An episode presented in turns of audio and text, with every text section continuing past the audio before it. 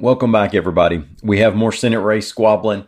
We have an indicted former sheriff, and we have the best place to live, according to U.S. News and World Report. My name's Ike Morgan, and we're down in Alabama.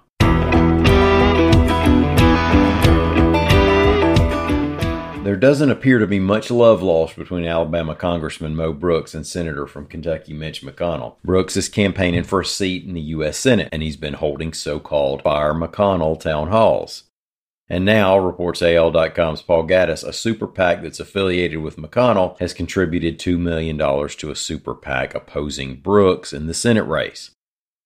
Alabama's Future, that's the name of the PAC, has spent $3.5 million to oppose Brooks' candidacy and has spent more than a half million to support the frontrunner in the race, Katie Britt. Also contributing to the anti Brooks Future PAC are some donors who've backed retiring Senator Richard Shelby in the past. For example, 3 million came from Great Southern Wood. That's Yella Fella Jimmy Rane's company. The Brooks campaign has used the moment to accuse Britt of being Mitch McConnell's candidate.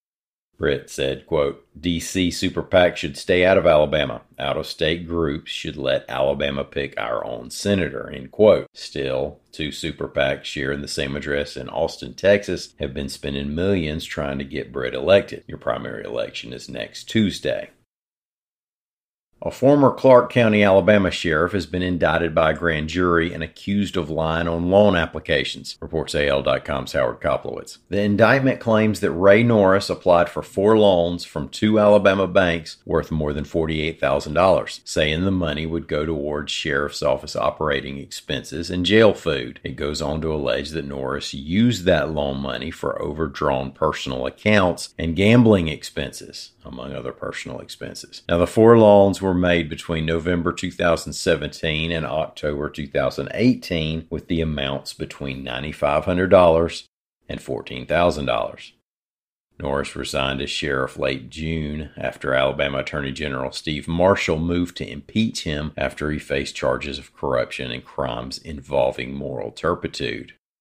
Those charges were dropped after Norris stepped down.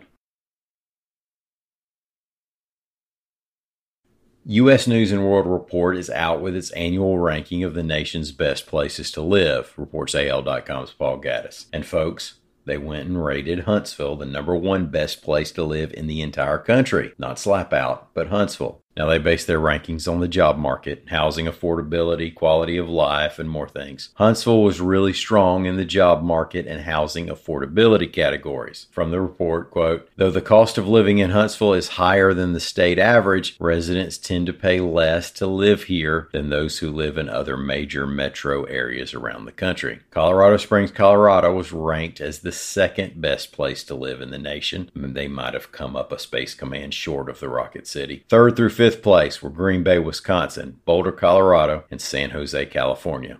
Birmingham was on the list at number 71, Montgomery 125, and Mobile 130. Thank y'all so much for listening. The rest of the week, I'm going to step aside and work on something else. Y'all be good to Lita Gore. I'll be back here by next Monday. Until then, stop by and see us anytime you want to. We're open 24 hours a day and seven days a week on the World Wide Web at al.com.